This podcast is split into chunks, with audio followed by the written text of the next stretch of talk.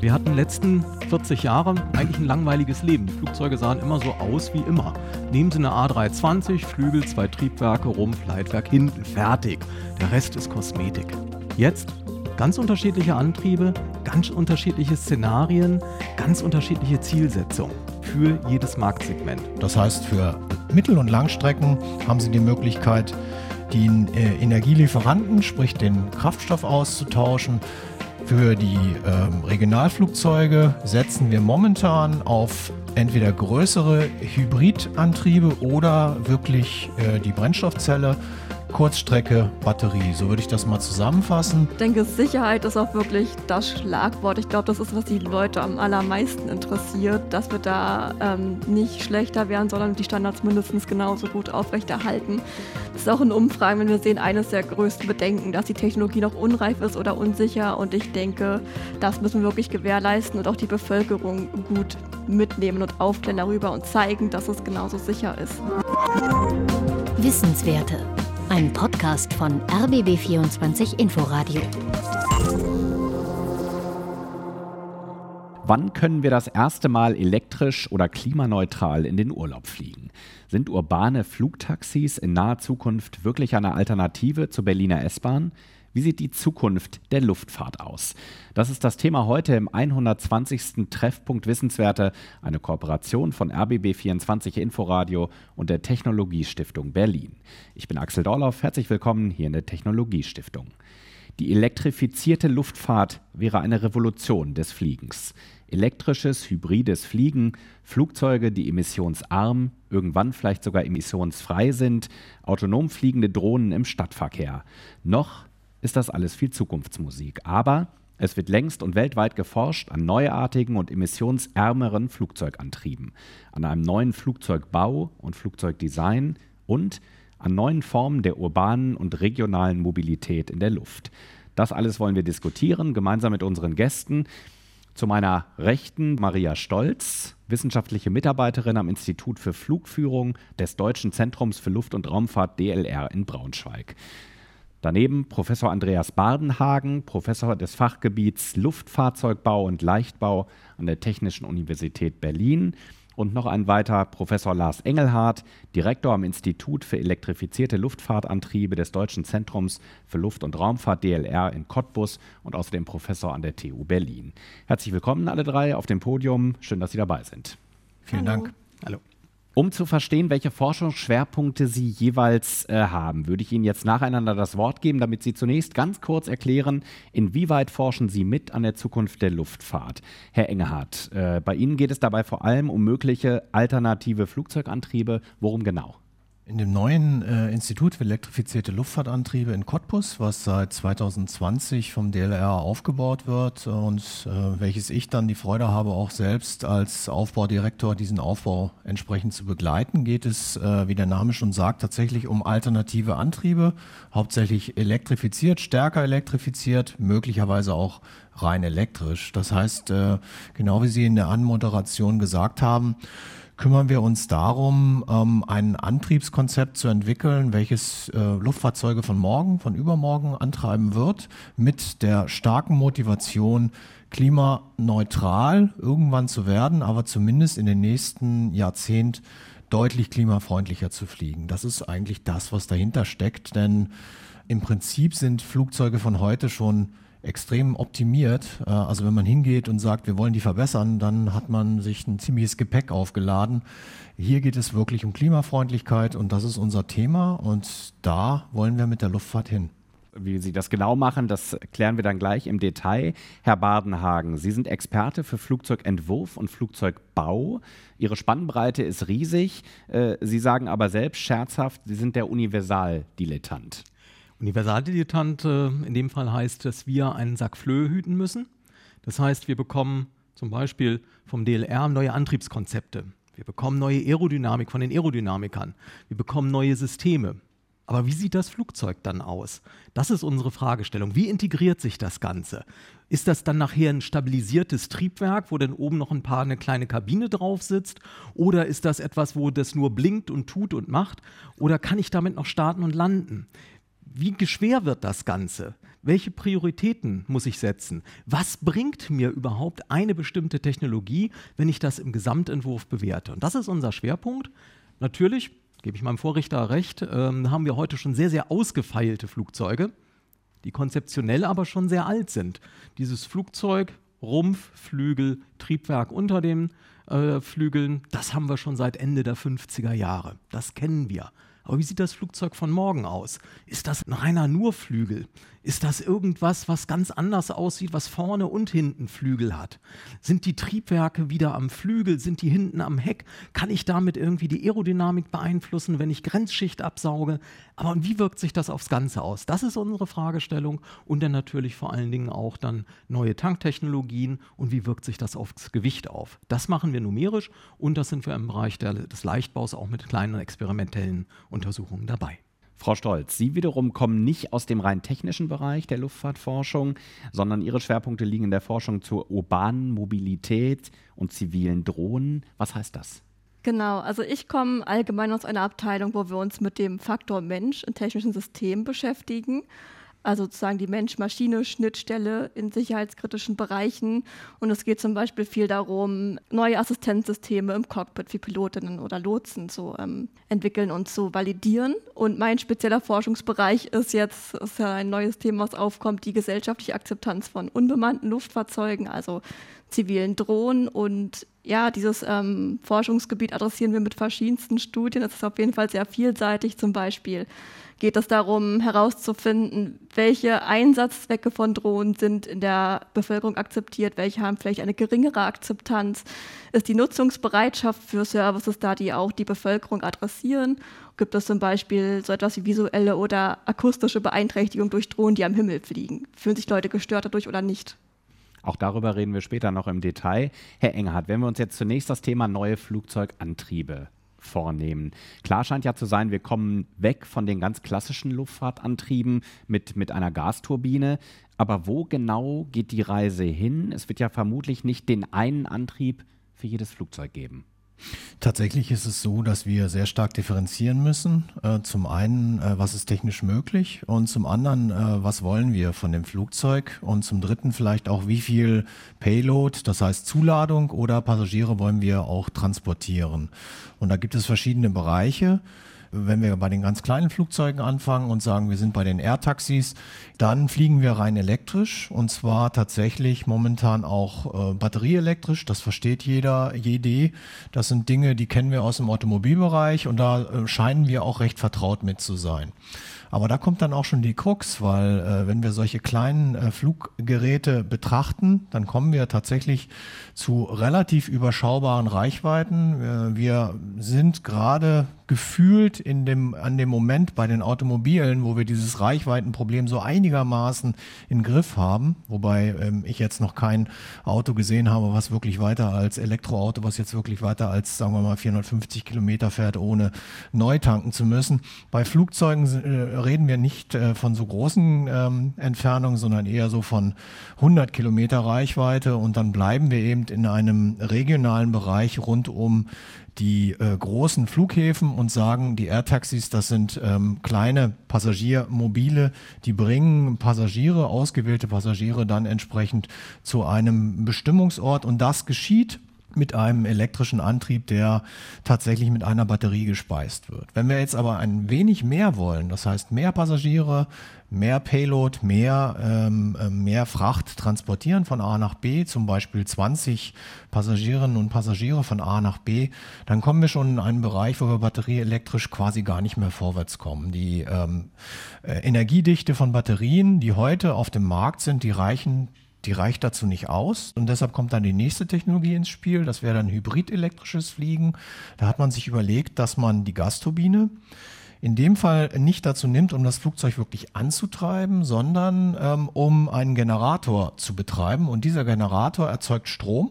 Und dieser Strom wird dazu genutzt, um dann über äh, verschiedene Elektromotoren, die über den Rumpf verteilt sind, dass wir die äh, entsprechend mit dem Strom versorgen. Das heißt, wir nehmen die Gasturbine, haben in dem Fall den Vorteil, dass wir sie äh, in einem bestimmten optimalen Betriebspunkt werden laufen lassen können. Dadurch läuft sie sehr effizient. Wir haben aber immer noch klassisch eher äh, den Verbrauch von Kerosin oder einem äh, fossilen Brennstoff. Wenn wir jetzt noch äh, größere Strecken und vielleicht auch noch größere Anzahl von äh, Passagieren ähm, transportieren wollen, sind wir in einem Bereich äh, Regionalflugzeug, so äh, Strecken bis zu etwa 2000 Kilometer ähm, und Passagieranzahlen bis etwa 100. Äh, dann können Sie davon ausgehen, dass wir äh, verschiedene Ansätze haben, ähm, um die klassische Gasturbine abzulösen. Ein Ansatz, der gerade sehr heiß diskutiert wird und auch äh, viel beforscht, ist die sogenannte Brennstoffzelle. Das ist also eine chemische Kombination von Wasserstoff und Sauerstoff und aus der Reaktion zu Wasser ähm, entsteht quasi als Abfallprodukt äh, können Sie daraus Strom machen. Sie können also die molekulare Energie des Wasserstoffs in dem Fall umwandeln in tatsächlich Strom und diesen Strom dazu nutzen, dann um einen Elektromotor oder mehrere Elektromotoren anzutreiben. Dazu brauchen Sie allerdings dann wieder einen Tank. Wir haben ja gerade von Tanktechnologien gehört, wird der Andreas sicherlich noch ein bisschen mehr dazu erzählen und müssen diesen Wasserstoff dann entsprechend mitnehmen. Das heißt, die Vorstellung ist dann als alternativen Antrieb zur Gasturbine ein Regionalflugzeug mit einem Wasserstofftank auszustatten und diesen dann emissionsfrei oder weitestgehend emissionsfrei über eine Brennstoffzelle in elektrischen Strom umzuwandeln, der äh, dann Elektromotoren antreibt. Dieses Flugzeug, und das ist eine schöne Zukunftsvision, würde als Abgas im Wesentlichen Wasserdampf produzieren und sonst nichts. Also das muss man sich wirklich auf der Zunge zergehen lassen. Ein Flugzeug, welches als Abgas Wasser erzeugt. Dann kommen wir in einen Bereich, in dem wir Mittelstrecken oder Langstrecken betrachten und mehr Passagiere bis zu 250, 300. Die großen Flugzeuge sterben ja gerade aus, aber ich denke, so in dem Bereich 250 haben wir noch reichlich äh, Flugzeuge, die auch in Zukunft fliegen werden. Und da ist es momentan auch aus technischen Gründen nicht absehbar, dass wir von der Gasturbine wegkommen. Wir bleiben bei der Gasturbine, weil die die Reichweite darstellt. Ähm, und das muss man ganz klar sagen, Kerosin als Flugtreibstoff ist in dem Fall von seiner Energiedichte, die er zur Verfügung stellt, um entsprechend ein Flugzeug von A nach B zu bringen, einfach der Goldstandard. Das heißt, wir haben hier eine energiedichte Flüssigkeit, die in der Lage ist, eine Gasturbine ich weiß nicht, was die Rekordflugstrecke äh, ist. Ich glaube, so äh, sind, glaube ich, so bei 16.000, 18.000 Kilometern ja, oder sowas. Das ist also der Wahnsinn. Ähm, und das kriegen wir mit Elektrifizierung auf absehbare Zeit nicht hin. Das heißt, dort müssen wir uns was anderes überlegen, um klimafreundlicher zu fliegen.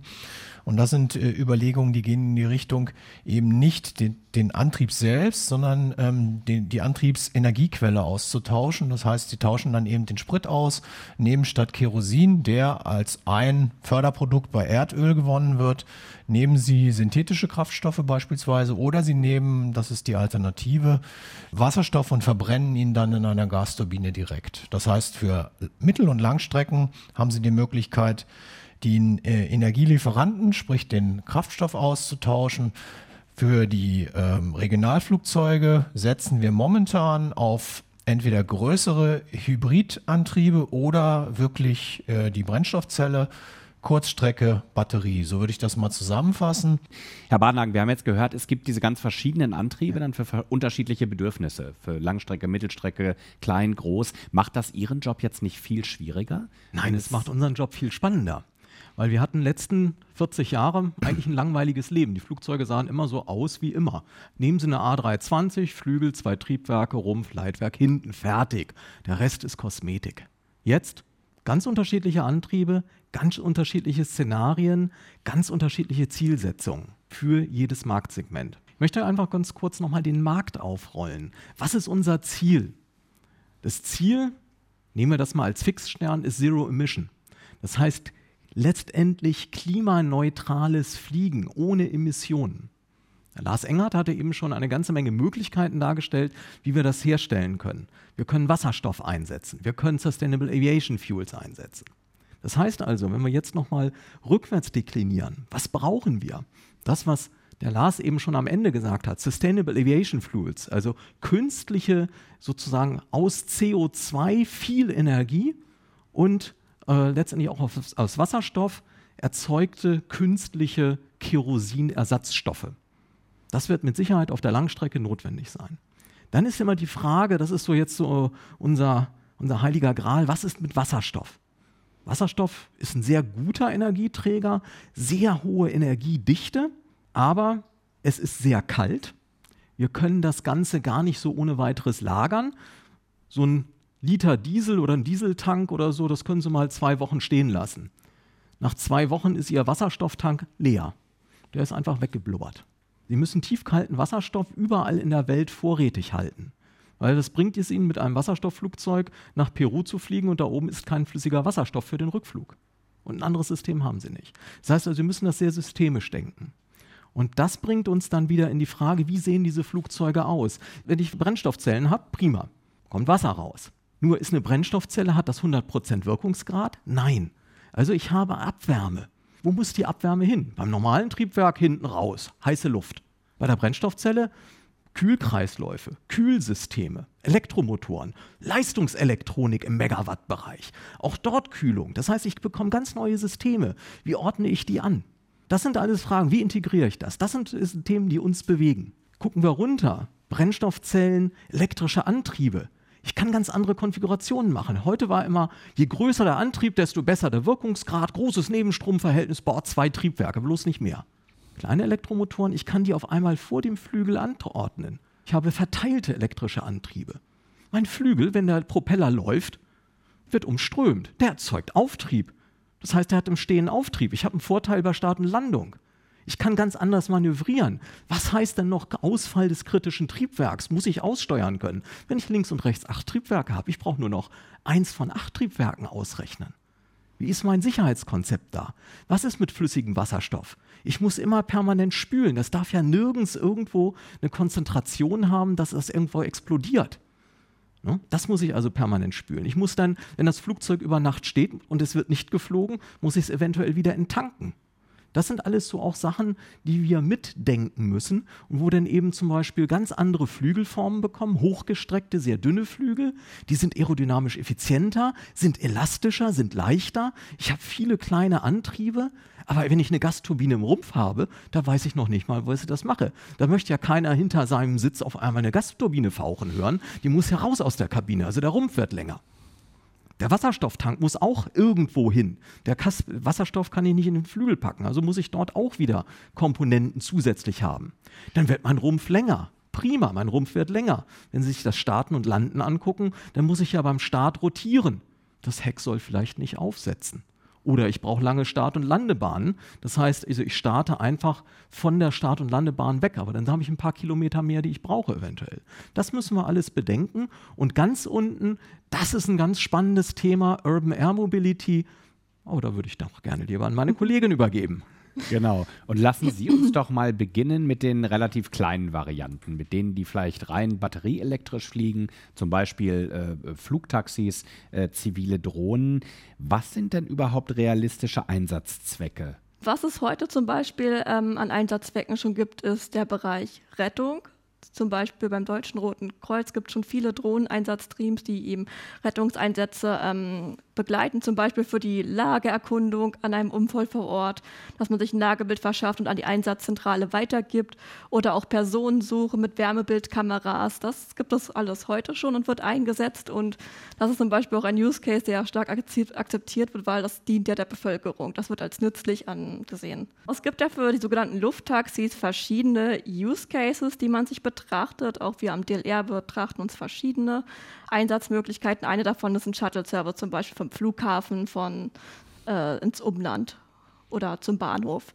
Und ich denke, es könnte recht realistisch sein, dass es der erste Einsatzzweck ist, weil ähm, am Flughafen haben wir schon nötige Infrastrukturen und da kann man anfangen, so ein Taxi auch ähm, zu integrieren und einzubinden. Dann gibt es aber auch zum Beispiel die Möglichkeit, dass man ähm, zwischen verschiedenen Städten fliegt und diese vernetzt oder auch innerhalb von Städten oder von der Stadt ins Umland oder auch Megacities. Gerade für andere Länder spannend, wo es wirklich sehr, sehr große Metropolen gibt, wo auch große Distanzen zu überbrücken sind, könnte so ein Einsatz sinnvoll sein und Staus vermeiden. Was wissen wir denn, dazu forschen Sie ja auch, über die gesellschaftliche Akzeptanz, zum Beispiel von diesen Flugtaxis, von zivilen Drohnen? Ich würde sagen, die Bevölkerung ist dahingehend noch etwas ambivalent, haben wir in verschiedenen Studien gesehen. Wir hatten zum Beispiel eine große Telefonbefragung im März 2018, die wollen wir auch dieses Jahr nochmal wiederholen, um zu gucken, wie der aktuelle Stand ist. Und da wurden verschiedene Einsatzzwecke erfragt, wie sie akzeptiert sind. Und da hatten wir zum Beispiel, dass Bereiche wie Rettungsmobilität und Forschung, was nützlich erlebt wird, wird äh, sehr hoch akzeptiert. Dagegen so kommerzielle ähm, Anwendungsbereiche wie zum Beispiel Lufttaxis oder auch Paketlieferungen waren deutlich negativer. Und ähm, ich hatte auch mal Fokusgruppen dazu durchgeführt und da wurde zum Beispiel deutlich, dass gerade bei diesen kommerziellen Anwendungen einfach noch das Wissen und das Gefühl fehlt, wie wird das eigentlich genau aussehen später, wird es praktisch umgesetzt werden und ist das überhaupt sinnvoll? Zum Beispiel kam das äh, Feedback, dass in deutschen Städten zumindest ist das öffentliche Verkehrsangebot gut, die sind auch nicht so groß. Da würde es vielleicht wirklich eher in Megacities äh, Sinn machen, die in der Stadt einzusetzen. Hier könnte man sich vielleicht eher sowas wie ähm, Vernetzung verschiedener Städte vorstellen, zum Beispiel ein Flug von Berlin nach München. Und wenn der jetzt ohne Personal an Bord stattfindet, dieser Flug von Berlin nach München, wie empfinden Ihre Befragten das? Auch das haben Sie abgefragt, weil das ist ja nochmal was anderes. Wir wissen auch im Moment machen Piloten teilweise gar nicht so wahnsinnig viel auf so einem Langstreckenflug, aber trotzdem ist jemand da. Man weiß, da vorne sitzen im Cockpit mindestens zwei Personen und das ist ja durchaus ein beruhigendes Gefühl. Ja, genau, definitiv. Das ist eine große Frage, der wir uns stellen. Perspektivisch sollen die Flugtaxis, wie gesagt, bis 2050 etwa sind Prognosen, könnten sie komplett autonom fliegen. In den ersten Jahren äh, ist geplant, eventuell noch einen Pilot oder eine Pilotin mit an Bord zu haben für die Übergangsphase, aber perspektivisch soll das voll autonom liefern. Und da müssen wir uns natürlich die Frage stellen, ähm, was können wir machen, damit ähm, sich die Passagiere auch sicher und komfortabel an Bord fühlen, damit sie dort ohne Bedenken einsteigen können. Und zum Beispiel haben wir in den Fokusgruppen auch das Feedback gehabt, dass man auf jeden Fall gerne, wenn es zu einem Zwischenfall oder Notfall äh, kommt, was in der Luftfahrt ja zum Glück selten ist, ähm, man die Möglichkeit haben möchte, irgendwas zu tun, irgendwie zu interagieren, sei das einfach nur durch einen Notknopf, den man betätigen kann und mit ähm, Personal am Boden sprechen kann. Muss man, es dann auch eine bestimmte Rollenverteilung für die, für die Fluggäste geben? Das ist, die vorher ja. auch sozusagen klar definiert ist? Ja, das ist die große Frage, die wir uns auch stellen, denn ähm, wir haben ja in der herkömmlichen Luftfahrt und in der Passagiermaschine eben Flugbegleiterinnen und die Pilotinnen und gerade die Flugbegleiterinnen sind ja wichtig für die Sicherheit an Bord, sorgen einem Notfall auch dafür, dass alle schnell und sicher aus dem Flugzeug kommen. Und da ist die Frage, wie ist das jetzt, wenn dort keiner ist? Muss denn der Passagier bestimmte Aufgaben übernehmen? Muss er irgendwie mit System interagieren? Oder wird das komplett vom Boden aus gesteuert? Ähm, und dann ist ja auch die Frage, wie bereitet man ihn darauf vor? Er hatte eben nicht die Ausbildung wie eben Flugpersonal, sondern musste der dann in einer Notfallsituation oder kritischen Situation sicher angeleitet werden, damit das auch alles klappt. Herr Engerhardt, sind das eigentlich äh, äh, Fragen, die Sie dann auch in Ihre Forschung oder die Ihre Forschung auch beeinflussen? Aus unserer Sicht ist äh, die Sicherheit und die hohen Sicherheitsstandards, die in der Luftfahrt ja glücklicherweise heute wirklich äh, Einzug gehalten haben und seit vielen Jahren auch sehr streng überwacht werden, sind der wesentliche oder können der wesentliche Stolperstein für die Elektrifizierung der Luftfahrt sein.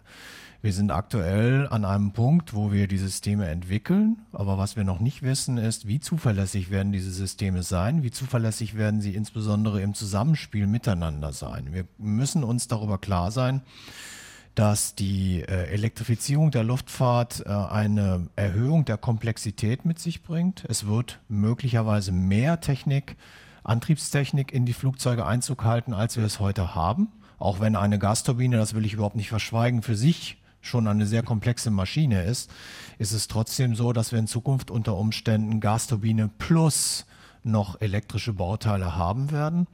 Und all diese Bauteile müssen natürlich in Not Zuständen oder ganz bestimmten wirklich stressigen Situationen, also stressig für die Maschine, das heißt bestimmte Betriebsmodi, müssen natürlich entweder zuverlässig funktionieren, das wäre das Beste, oder sie müssen nachweisen, dass sie in einen Notzustand hineingeschaltet werden können oder von einem Alternativsystem idealerweise ersetzt werden können. Aber nochmal zurück zu den Sicherheitsaspekten. Es ist tatsächlich momentan so, dass noch nicht mal klar ist, welche Zertifizierungsregeln es wirklich für teilweise für elektrifizierte Antriebskomponenten gibt. Es gibt bestimmte Antriebskomponenten, die sind noch nie in Flugzeugen geflogen. Nehmen Sie nur die Brennstoffzelle. Im Luftfahrtbereich ist es tatsächlich so, dass Brennstoffzellen bisher noch nie geflogen sind. Aber es gibt sehr viele Luftfahrtregeln, die eingehalten werden müssen. So, und jetzt suchen Sie mal in diesen Luftfahrtregeln einfach nur mit Text Search nach dem Wort Brennstoffzelle. Das werden Sie dort nicht finden.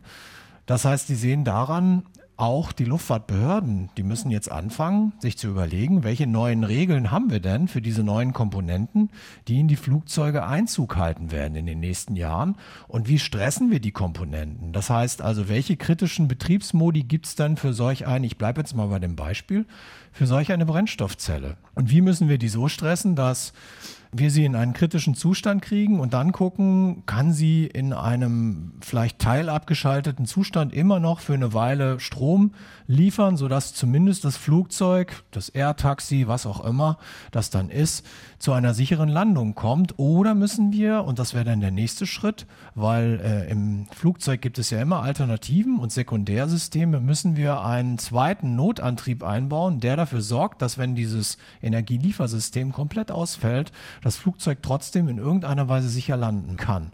Weil was wir als Passagiere auf keinen Fall möchten, ist in solch ein Flugzeug einzusteigen und zu wissen, wenn der Antrieb ausfällt, dann sitze ich in einem Segelflugzeug. Das möchte, glaube ich, niemand, weil ein Segelflugzeug das ähm, kann sich im Zweifel nicht aussuchen, wo es landet und ähm, das ist dann schon eine ganz schwierige Geschichte. Mhm. Also nochmal zusammengefasst, Sicherheitsaspekte spielen das Zünglein an der Waage für die Frage, ob wir tatsächlich in der Zukunft in der Lage sein werden, mit stärker oder rein elektrifizierten äh, Luftfahrtantrieben wirklich äh, fliegen zu können, weil die Luftfahrtbehörden werden alles tun, aber eins nicht, ihre strengen Regeln herunterfahren, damit wir elektrifiziert fliegen können. Das wird niemand machen, weil wir haben, und das hatten Sie, glaube ich, vorhin gesagt, wir haben momentan sehr selten Flugunfälle. Und warum ist das so? Weil wir diese strengen Regeln haben. Wir haben teilweise wirklich Ausfallwahrscheinlichkeiten von 1 zu mehreren Millionen, die gewährleistet werden müssen in bestimmten Zyklen. Und das müssen Sie dann für die elektrifizierten Komponenten oder ganze Antriebe ebenfalls gewährleisten. Und das wird eine große Herausforderung. Mhm. Herr Badenhagen, sind Sie da optimistisch, dass wir das halten können? Eins zu mehreren Millionen? Sicherheit ist an der Stelle nicht verhandelbar. Das heißt, die Aussage der Behörden ist immer relativ simpel. Equivalent Level of Safety. Für eure Systeme, das geht für UAV genauso wie für ganz große Flugzeuge, wir wollen dieses Niveau halten. Das ist eins von den ganz großen Pfunden in der Luftfahrt, mit denen wir wuchern, nämlich unsere Sicherheit im Transport. Das heißt also, wir müssen dafür sorgen, als Entwickler, als Entwerfer, wie baue ich ein Flugzeug und welche Methoden habe ich, nachzuweisen, dass ich auf dieses Sicherheitsniveau komme. In der Hardware und bei der Mechanik haben wir das gut drauf. Mechanische Systeme, da können wir genau sagen, wann das Kugellager, das können wir sagen, wann das Kugellager kaputt geht. Das können wir dem Kugellager sagen, bevor es das überhaupt selber weiß. Aber wie ist das mit Software? Wie ist das mit Hardware? Wie ist das mit Leistungselektronik? Wie wahrscheinlich ist der Ausfall eines Leistungstransistors in einem Leistungsschalter von einem UAV oder einem äh, Unmanned Aerial Vehicle? Oder in einer Brennstoffzelle. Wenn eine Zelle ausfällt, fällt dann die ganze Batterie der Brennstoffzelle aus. Das sind alles ganz neue Fragestellungen und da kommen wir eigentlich immer mehr in eine Frage rein, die eigentlich Luftfahrt unabhängig ist, nämlich in Systemtheorien und Systemanalysen, ähm, wo wir bisher eigentlich immer Rumpflügel, Leitwerk und da unten hängen zwei Triebwerke gesehen haben. Dazu nochmal, ich denke, Sicherheit ist auch wirklich das Schlagwort. Ich glaube, das ist, was die Leute am allermeisten interessiert, dass wir da ähm, nicht schlechter werden, sondern die Standards mindestens genauso gut aufrechterhalten. Das ist auch in Umfragen, wenn wir sehen, eines der größten Bedenken, dass die Technologie noch unreif ist oder unsicher. Und ich denke, das müssen wir wirklich gewährleisten und auch die Bevölkerung gut mitnehmen und aufklären darüber und zeigen, dass es genauso sicher ist. Das heißt, auch die Akzeptanz ja. läuft über den Punkt Sicherheit. Auf jeden Fall. Und ich glaube, gerade beim Fliegen ist es auch ein bisschen kritischer die Sorge, weil ich denke mal, dass mehr Leute ängstlich sind, wenn sie in ein Flugzeug steigen, als ins Auto, einfach weil man da die Kontrolle abgeben muss. Und in dem Fall dann auch die Kontrolle an einen, einer Maschine, wenn es später auch unbemannt fliegen sollte. Und wird nicht dieser Punkt Sicherheit noch komplexer, wenn wir über, über urbane und regionale Mobilität reden? Weil der, der, der Flugraum wird mhm. ja vermutlich dichter dann künftig. Ja. Wir werden in, in niedrigeren Höhen auch vielleicht fliegen. Genau, die Höhen werden niedriger sein als zum bemannten Luftverkehr, aber auch da müssen wir irgendwie eine Schnittstelle schaffen, dass sich da auch abgestimmt wird, falls man doch in die Nähe des anderen Bereiches kommt, dass es dort eine Interaktion gibt und auch Konfliktvermeidungen, das Problem behoben wird. Genau, und äh, Überwachung und Koordination des Luftraums ist ein wichtiges Thema, dem wir uns gerade stellen, denn aktuell wird ja die sogenannte Luftraum für Drohnen, der sogenannte Use-Space, noch nicht überwacht. Da fehlen die Konzepte noch, wie man den überwachen und koordinieren kann. Daran arbeiten wir gerade. Zum Beispiel werden wir ab nächstem Jahr ähm, bei, bei, uns ein U-Space Reallabor aufgebaut, wo wir wirklich mal so ein ganzes U-Space Gesamtsystem aufbauen und entwickeln wollen. Und dazu gehören solche ähm, konzeptuellen Erarbeitungen. Wie wird das Ganze überwacht? Welche Rollen gibt es? Welche Operateure gibt es in dem System? Wie muss man kommunizieren, was sind die Schnittstellen, ähm, zum Beispiel auch von Use-Based Services, die zum Beispiel für die Flugplanung eingesetzt werden, zum Fluggerät, dass diese zum Beispiel auch Konflikte vermeiden können. Wir haben beim DLR ein sogenanntes nationales Erprobungszentrum für unbemannte Luftfahrtsysteme und dort können zum einen ähm, reale Flugerprobungen stattfinden. Das, das machen wir auch schon heute, dass man einfach mit seiner Technologie oder einem neuen Konzept hinkommen kann und dieses dort auf dem Flugplatz testen kann. Es soll zusätzlich aber auch in diesem Reallabor einen virtuellen Use-Space geben, dass man eben auch Komponenten einer Stadt oder Verkehr, Drohnenverkehrsflüsse ähm, simulieren kann und zum Beispiel gucken kann, reagiert die echte Drohne, die dort fliegt, auf simulierten Verkehr und würde diesem ausweichen. Sie hören RBB24 Inforadio, den Treffpunkt Wissenswerte, eine Kooperation mit der Technologiestiftung Berlin. Thema heute die Zukunft der Luftfahrt, elektrisches, hybrides, emissionsarmes Fliegen und neue urbane Mobilität. Herr Enghardt. Ich glaube, Herr Badenhagen hatte es gesagt, die Luftfahrt ist ja ein wahnsinnig global vernetztes System, in dem alles äh, äh, eng aufeinander abgestimmt ist. Lässt sich so ein System überhaupt derartig reformieren? Also neue Antriebe, die anders funktionieren, hätten ja immense Auswirkungen auf Flughäfen, auf Logistik, auf Infrastruktur. Ich kann jetzt nicht für die Flughäfen äh, sprechen. Ähm, da ähm, ist es tatsächlich eine große Herausforderung, weil die Flughäfen momentan eher in der Beobachterrolle sind. Denn die schauen sich an, welche der Technologien, die äh, momentan auch äh, von Forschenden, aber auch vor allen Dingen von äh, mutigen ähm, Industriefirmen, die sich hervortrauen und sagen, wir wollen das mal versuchen, entwickelt werden. Welche wird sich durchsetzen am Markt? Das ist ähm, noch nicht klar.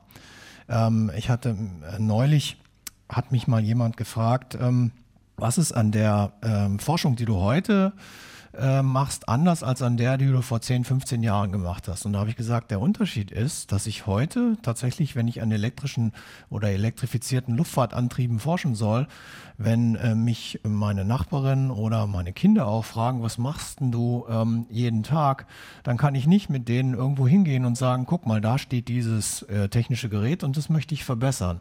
Das Gerät, das ich mir heute anschaue, das gibt es noch gar nicht. Und das macht die Sache so, auch so wahnsinnig spannend. Das heißt, ich habe verschiedene Möglichkeiten, die ich zum Teil im Computer, vielleicht auch in kleinen Modellen ähm, schon im Experiment habe, prüfe die alle und weiß noch nicht, welches von denen wird sich tatsächlich als marktgerecht, als sicher und als effizient erweisen. Das heißt also, das ist dann der nächste Schritt. Ähm, was mir Mut macht, äh, um auf Ihre Frage zurückzukommen, ist, dass es weltweit sehr viele Firmen gibt, die sich mit diesem Thema beschäftigen. Das heißt, ähm, die Message, die ja im Wesentlichen auch von uns allen als Bevölkerung einfach ähm, äh, übertragen wird, nämlich äh, bitte kümmert euch um, äh, um die Klimafreundlichkeit der Luftfahrt, die ist in der Luftfahrtindustrie längst angekommen. Allerdings haben wir eben große Herausforderungen ähm, zu bewältigen. Stichwort Sicherheit, Stichwort Logistik. Das heißt, die Frage, wenn wir jetzt tatsächlich global auf einen anderen Energieträger wie zum Beispiel Wasserstoff oder Sustainable Aviation Fuels, das heißt künstliche äh, Treibstoffe umsteigen, wie äh, können wir die Lieferketten, wie können wir die verschiedenen Logistikketten, wie können wir die überhaupt bedienen? Diese Frage, die ist noch nicht beantwortet und die Flughäfen stehen vor dem Dilemma, dass sie auf der einen Seite natürlich den laufenden Betrieb vorhalten müssen, auf der anderen Seite schon mal so ein bisschen in die Zukunft gucken, wo, wo müssen wir investieren? Müssen wir jetzt große Wasserstofftanks hier hinbauen? Müssen wir Kühlhäuser, also große, riesengroße Kühlhäuser, also äh, das mit dem kalten Wasserstoff, das würde ich gerne noch ein bisschen äh, vertiefen. Wasserstoff wird flüssig bei 20 Kelvin. Das ist unvorstellbar kalt, minus 253 Grad Celsius. Das heißt also, Sie müssen extrem viel Energie allein investieren, um diesen Wasserstoff flüssig zu halten. Das ist auch der Grund, Andreas hat es vorhin angesprochen, warum ähm, zum Beispiel die Frage, wie wir tagtäglich dann auch mit einem Wasserstoffflugzeug mit zum Beispiel sieben Umläufen zwischen äh, München und Berlin, wie wir damit umgehen können, wenn der letzte Umlauf dann nicht fliegt, weil im Winter, ähm, wer von Ihnen ist, ist im Winter schon mal aus Tegel nicht weggekommen, weil Enteisung anstand? Hand hoch. Ah, immerhin zwei. Also ich, ich, ich zähle mich mal mit. Drei. Also das Szenario ist sehr simpel. Das Flugzeug steht am Flughafen, es ist kalt draußen und das Flugzeug muss noch enteist werden, weil das ist ein Sicherheitsaspekt. Flugzeug ist vollgetankt und dann sagt, gut, Tegel gibt's jetzt nicht mehr, aber dann sagt der Flughafenbetreiber, wir generalisieren das Ganze mal, Sie dürfen heute Abend nicht mehr starten, weil es gibt ein Flugverbot ab 12 Uhr. So, dann schiebe ich das Kerosin vollgetankte Flugzeug einfach in die Garage und sage, oder stell's auf seinen Parkplatz und sage, so, dann fliegst du eben morgen früh um sechs. Mit dem Wasserstoffflugzeug können Sie das nicht machen. Dann müssen Sie den Tankwagen rufen, müssen den Wasserstoff wieder entnehmen, weil ansonsten fängt er an auszugasen. Das ist also ein äh, auch logistisches Problem, müssen eben einen großen äh, Tank bereithalten. Das heißt, diese logistische Aufgabe, da gebe ich Ihnen vollkommen recht, die ist riesig. Das heißt, wir müssen nicht nur die Technik bereitstellen, sondern wir müssen auch diese Kraftstoffe in großer Vielfalt in großer Menge erzeugen und dann an den richtigen Ort transportieren. Und wir müssen dafür sorgen, und da hoffe ich, dass das klappt, ich klopfe mal hier auf Holz, äh, dass regenerative Energien bereitstehen, die genau das dann tun können für mhm. uns. Aber das muss ja auch dann überall geschehen. Herr Badenhagen, Sie haben es, glaube ich, vorhin gesagt, der Flughafen in Chile muss das dann genauso machen. Ja, das ist genau der Punkt, wo man eben die Gesamtkette sehen muss. Und ich drehe das nochmal ein bisschen weiter. Wir haben heute, wenn man sich den Verkehrssektor ansieht, liegen wir mit der Luftfahrt etwa bei 14 Prozent der Treibhausgasemissionen. Ich rechne dazu CO2-Ausstoß und auch für uns ganz wichtig Wasserdampf. Das ist genauso in großen Höhen richtig, äh, richtig treibhausgefährdendes oder treibhausförderndes Gas. 70 Prozent ist normaler Straßenverkehr. Da fangen wir an. Das heißt, am gesamten Kuchen werden wir mit unserer Luftfahrt immer mehr. Das erzeugt Druck. Nun haben wir gerade gesehen, und dem kann ich auch nur zustimmen, was der Lars Enghardt gesagt hat, wir brauchen, egal ob wir jetzt Wasserstoff nehmen oder Sustainable Aviation Fuels, das sind jetzt nicht unsere Experten, äh, Expertisegebiete, aber ganz grob gesagt, die Ineffizienz in der Erzeugung in dieser Kette ist etwa fast gleich hoch. Da gibt es Gelehrtenstreitigkeiten, aber wie, viel sozusagen, wie viel Kilowattstunden Energie brauche ich, um eine Kilowattstunde Treibstoff in das Flugzeug zu bringen? Da geht natürlich die ganze Herstellungskette, Transportkette, Lagerkette immer rein. Das muss ich immer mitdenken. Und dann muss ich einfach mal überlegen, und da gucke ich jetzt einfach mal auch ein bisschen über den Tellerrand hinaus, ist das, was wir tun, gesamtgesellschaftlich, gesamt von der Welt her effizient. Das ist eine politische Frage. Wir wollen das, das ist unser Job daran zu forschen. Aber gibt es nicht andere Sachen, wo wir schneller und effizienter mehr gegen unsere Klimaschädlichkeit tun können. Das müssen wir uns immer wieder fragen, dass unsere gesamte Kette so viel Energie braucht. Und das ist einfach der Dreh- und Angelpunkt. Ich brauche günstige grüne Energie in großen Mengen. Ich brauche Windkraftanlagen. Irgendjemand hatte das mal ausgerechnet. Ich brauche für einen Flug, muss, äh, müssen fünf der größten Windkraftanlagen einen Tag arbeiten, damit ich einen Flug von Hamburg nach New York haben kann. Dann habe ich diese Energie überhaupt zusammen. Dann sind fünf der größten, also nicht so die, das, was wir hier auf dem Land sehen, sondern so sieben Megawatt aufwärts. Davon brauche ich, die müssen den ganzen Tag arbeiten. Das ist der Energiebedarf, den ich eintüte. Batterien. Hat auch ein anderer Kollege einen schönen Vergleich gemacht. Heute unsere Batterien.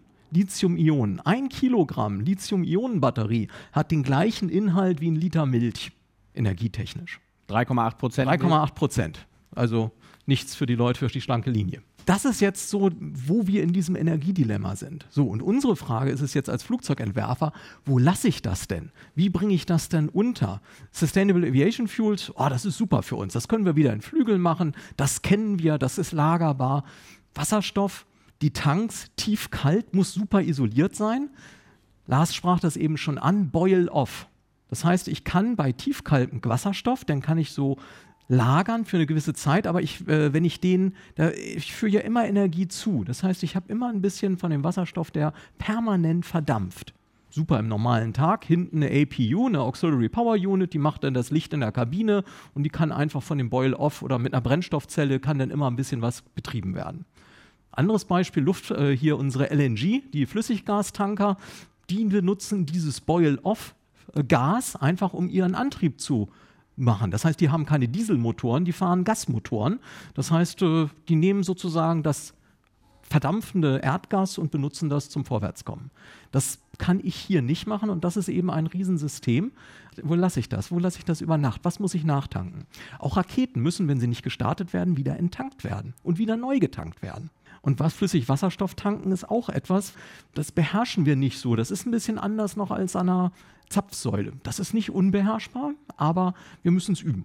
Und äh, das sind alles so Aspekte, die bei uns auch in den Flugzeugbau mit reingehen. Wir hatten vorhin schon drüber gesprochen. Ich habe eine Gasturbine. Wo baue ich die ein? Wie sieht das mit dem Schwerpunkt aus? Das, der Rumpf wird länger. Wie verschiebt sich das Ganze dadurch? Wie habe ich denn die Sicherheit? Muss ich da spezielle Sicherheitsspülsysteme, Lüftungssysteme an Bord haben? All das kommt jetzt mit dieser Frage der Energie rein. Und das müssen wir dann eben für verschiedenste Szenarien wieder untersuchen. Und äh, das sind dann auch eben die Themen vom System her denken, wo es dann runtergeht, wirklich bis in die kleineren Flugzeuge. Ja, und das ist eben so der Bereich, wo wir dran arbeiten. Lassen Sie uns zum Abschluss nochmal den Blick in die Zukunft wagen. Das machen Wissenschaftler nicht immer ganz gerne, aber ich glaube, gerade bei Ihnen ist das vielleicht anders. Äh, Herr Enghardt, fangen wir an. Wann können wir zum ersten Mal elektrisch, vielleicht sogar klimaneutral in den Urlaub fliegen? In wenigen Sätzen. Aus meiner Sicht ähm, würde Urlaub fliegen bedeuten, beispielsweise Deutschlands liebsten Urlaubsort Mallorca zu erreichen. Das sind dann ungefähr drei Flugstunden. Ich glaube 2500 Kilometer oder sowas, Pi mal Daumen. Ich rechne damit, dass man, äh, wie ich vorhin schon gesagt habe, das äh, 2030er Jahrzehnt später mal als Jahrzehnt der Elektrifizierung der Luftfahrt ansehen wird. Und ich gehe davon aus, dass wir am Ende dieses Jahrzehnts tatsächlich Flugzeuge haben werden, die Passagiere in nennenswerter Anzahl tatsächlich zum Beispiel von Berlin nach Mallorca werden transportieren können. Herr Badenhagen, Ihr Blick in die Zukunft, was konkret wird in absehbarer Zeit möglich sein? Ja, also auch meine Glaskugel ist da etwas trübe. Auch ich gehe damit äh, Lars Enghardt überein, wir werden es in den 30er Jahren erleben, dass dann wirklich das Fluggerät das kann. Bis dahin werden wir eine ganze Menge Übergangsperioden haben, wo versucht wird, das, was wir an klimaschädlichen Emissionen haben, zu kompensieren. Intelligenter als heute, wo dann irgendjemand verspricht, irgendwo einen Baum zu pflanzen. Aber das ist auch eben eine Frage, ob wir dadurch nicht äh, durch Capturing, also äh, Carbon Dioxide Capturing System am Boden, einen Teil dessen wieder kompensieren können, zumindest mittelfristig, was wir in der Luft ausstoßen. Weil eins muss man sagen, die Luftfahrt ist auch ein verdammt konservatives System, weil wir einfach so aus so einem hohen Level an Sicherheit kommen. Und wir müssen jetzt eine ganz neue Technologie wieder an eine extrem ausgereifte führen. Also das hat bisher noch nie funktioniert. Wenn Sie sich überlegen, die Eisenbahn am Anfang, was ging da alles schief? Am Ende hat man dann den TÜV gegründet, um die Dampfkesselexplosionen in den Griff zu bekommen. Was ist an Autos erstmal alles schiefgegangen? Und auch in der Luftfahrt. Wir haben viel gelernt, um dieses Niveau zu erreichen. Jetzt wollen wir eine Start-up-Technologie haben, wo wir sagen, ab initio gleiche Sicherheit. Das geht nicht von heute auf morgen. Da brauchen wir Brücken zwischen. Die Brücken können zum Beispiel zunächst Sustainable Aviation Fuels sein, die, bevor wir dann wirklich über Wasserstofftechnologie das Ganze in den Rahmen bringen. Das wäre so meine Vision, aber Mitte der 30er Jahre, ich war noch nie auf Mallorca, aber dann würde ich wahrscheinlich auch hinfliegen. Frau Stolz, Mitte der 30er Jahre in einer Region wie Berlin-Brandenburg, eine Metropole, ein Flächenstaat. Wie wird sich die Mobilität in der Luft für uns hier ändern? Ich denke, wir werden schon einfach mehr Services haben, um, also das ist die wichtigste Herausforderung, dass wir überhaupt den Luftraum navigieren und managen können. Das könnte bis dahin gelungen sein, Konzepte dafür zu entwickeln und auch die entsprechenden Services für die Steuerung der Fluggeräte und Unterstützung der Pilotinnen oder Operateure ähm, hier zu haben. Vielleicht haben wir dann schon erste Geräte im Einsatz, aber das ist schwer zu sagen und schwer in die Zukunft ähm, zu blicken. Und aber da vielleicht noch die Nachfrage, gehen Sie davon aus, dass wir zum Beispiel Flugtaxis dann schon haben? Ob es jetzt in Deutschland sein wird, bin ich nicht sicher, aber ich kann mir gut vorstellen, dass in anderen Ländern ähm, zuerst sowas etabliert wird. Wichtig auf jeden Fall immer die Bevölkerung mitnehmen bei dem Ganzen, gut informieren, aufklären, die Möglichkeit auch geben, auch damit in Kontakt zu kommen, zum Beispiel bei Reallabore, wo man einfach mal sich überzeugen kann und sehen kann, wie funktioniert die Technik, ist es sicher. Dann sage ich herzlichen Dank an das Podium. Ja. Danke. Zum einen Maria Stolz, wissenschaftliche Mitarbeiterin am Institut für Flugführung des Deutschen Zentrums für Luft- und Raumfahrt DLR in Braunschweig. Außerdem Professor Andreas Badenhagen, Professor des Fachgebiets Luftfahrzeugbau und Leichtbau an der Technischen Universität Berlin und Professor Lars Enghardt, Direktor am Institut für elektrifizierte Luftfahrtantriebe des Deutschen Zentrums für Luft- und Raumfahrt in Cottbus und Professor an der TU Berlin. Das war der 120. Treffpunkt Wissenswerte, eine Kooperation von RBB24 Inforadio und der Technologiestiftung Berlin. Thema wie sieht die Zukunft der Luftfahrt aus? Unsere Diskussion können Sie in der ARD Audiothek nachhören. Ich bin Axel Dorloff, sage danke fürs Zuhören und viel Spaß beim Fliegen. Wissenswerte. Ein Podcast von RBB24 Inforadio. Wir lieben das Warum.